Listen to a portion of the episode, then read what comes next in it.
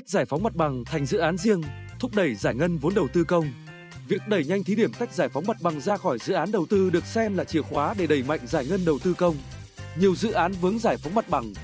Vừa qua, tại nghị trường Quốc hội, đại biểu Nguyễn Tạo, đoàn đại biểu Quốc hội tỉnh Lâm Đồng tha thiết đề nghị Quốc hội và chính phủ cho tách dự án giải phóng mặt bằng, giải phóng mặt bằng, giao cho chính quyền địa phương làm chủ đầu tư đối với các dự án đi qua địa phương để đẩy nhanh hơn nữa tiến độ. Gắn với cơ chế phân công và xác định trách nhiệm của người đứng đầu một cách rõ ràng, minh bạch, dám nghĩ, dám làm và dám chịu trách nhiệm. Ông Nguyễn Tạo cho rằng thời gian qua việc giải ngân vốn đầu tư công chậm được triển khai có nhiều lý do, trong đó có một lý do khách quan tồn tại kéo dài nhiều năm là công tác giải phóng mặt bằng.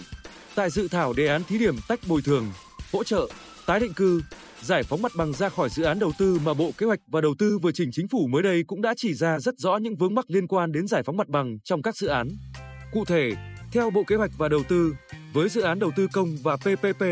công tác giải phóng mặt bằng là điểm nghẽn đối với tiến độ thực hiện dự án và giải ngân vốn đầu tư công. Đồng thời, đây cũng là một trong những nguyên nhân chủ yếu dẫn đến việc đội vốn, tăng tổng mức đầu tư đối với nhiều dự án. Bên cạnh đó, theo Bộ Kế hoạch và Đầu tư hiện tại, pháp luật hiện hành đã cho phép tách công tác giải phóng mặt bằng thành dự án độc lập, dự án thành phần hoặc tiểu dự án để thực hiện đối với một số loại dự án. Tuy nhiên, tồn tại, bất cập cũng vẫn còn. Chẳng hạn, với dự án đầu tư công, luật đầu tư công quy định trong trường hợp cần thiết với các dự án nhóm A, cấp có thẩm quyền quyết định chủ trương đầu tư quyết định việc tách công tác giải phóng mặt bằng thành dự án độc lập. Mặc dù vậy, lại chưa quy định cụ thể việc thực hiện giải phóng mặt bằng được tách riêng ra từ dự án tổng thể, chưa có cơ chế, chính sách để đảm bảo thực hiện riêng công tác giải phóng mặt bằng, chưa giải quyết được các điểm nghẽn trong các quy định cho phù hợp với yêu cầu phát triển. Bộ Kế hoạch và Đầu tư nhận định, liên quan đến vấn đề này, Thứ trưởng Bộ Giao thông Vận tải Nguyễn Ngọc Đông cũng cho biết nhiều dự án giao thông đang chậm do công tác giải phóng mặt bằng. Chẳng hạn, dự án Cát Linh, Hà Đông, việc thi công, lắp đặt 3 năm là xong nhưng khởi công khi chưa có mặt bằng để khảo sát thiết kế nên kéo dài thời gian. Ông Đông dẫn chứng. Nhận định về thực trạng trên tại Quốc hội vừa qua, đại biểu Trần Văn Khải, đoàn đại biểu Quốc hội tỉnh Hà Nam cũng cho rằng không thể đứng nhìn tình trạng chậm triển khai dự án như thế trong nhiều năm. Việc này liên quan đến công tác bồi thường, giải phóng mặt bằng, ba vấn đề lớn cần giải quyết.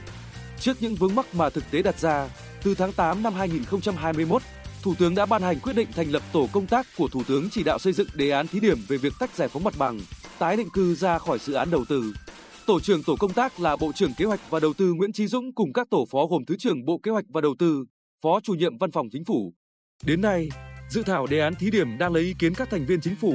Bộ Kế hoạch và Đầu tư cũng thừa nhận các dự án đầu tư công giai đoạn 2016 đến 2020 Điểm nghẽn lớn nhất là công tác giải phóng mặt bằng và đây cũng là nguyên nhân chính dẫn đến tình trạng đội vốn của các dự án xây dựng hiện nay.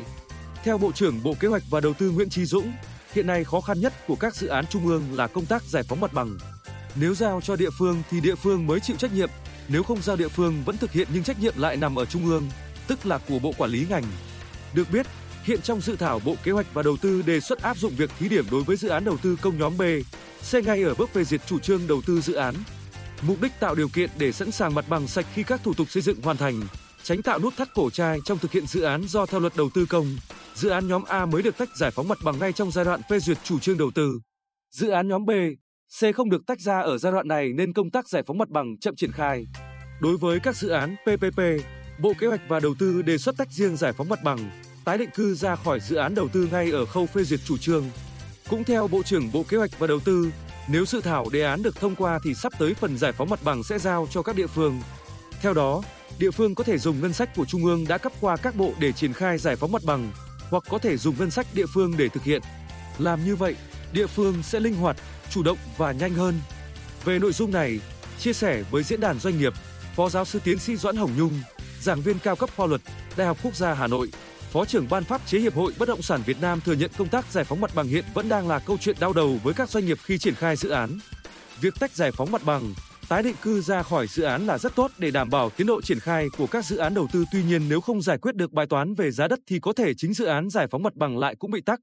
Cũng theo Phó giáo sư tiến sĩ Doãn Hồng Nhung để đề án thí điểm về việc tách giải phóng mặt bằng, tái định cư ra khỏi dự án thực hiện được mục tiêu đề ra là tạo đột phá trong công tác giải phóng mặt bằng thì các phương án đưa ra phải giải quyết được một số vấn đề quan trọng gồm Thứ nhất, cần đưa ra được quy định và hình thức về bảng và khung giá đất hợp lý để xác định giá đất trong đền bù giải phóng mặt bằng khi thực hiện các dự án. Nếu cần thiết có thể tính đến việc xây dựng một cơ quan định giá đất độc lập để có thể bảo vệ quyền và lợi ích hợp pháp của người sử dụng đất có đất bị thu hồi. Thứ hai, cần tìm ra lời giải cho phương án dịch chuyển, vốn hóa đất đai phải quan tâm đến nguyên tắc chia sẻ lợi ích của bên nhận được đất và bên bị thu hồi đất. Thứ ba, cần tính toán đến các phương án hỗ trợ bổ sung như cam kết hỗ trợ việc làm, dạy nghề khi thu hồi đất để người dân yên tâm và đồng thuận khi chuyển giao mảnh đất của mình cho doanh nghiệp, nhà nước thực hiện dự án. Để người dân có thể ly nông bất ly hương,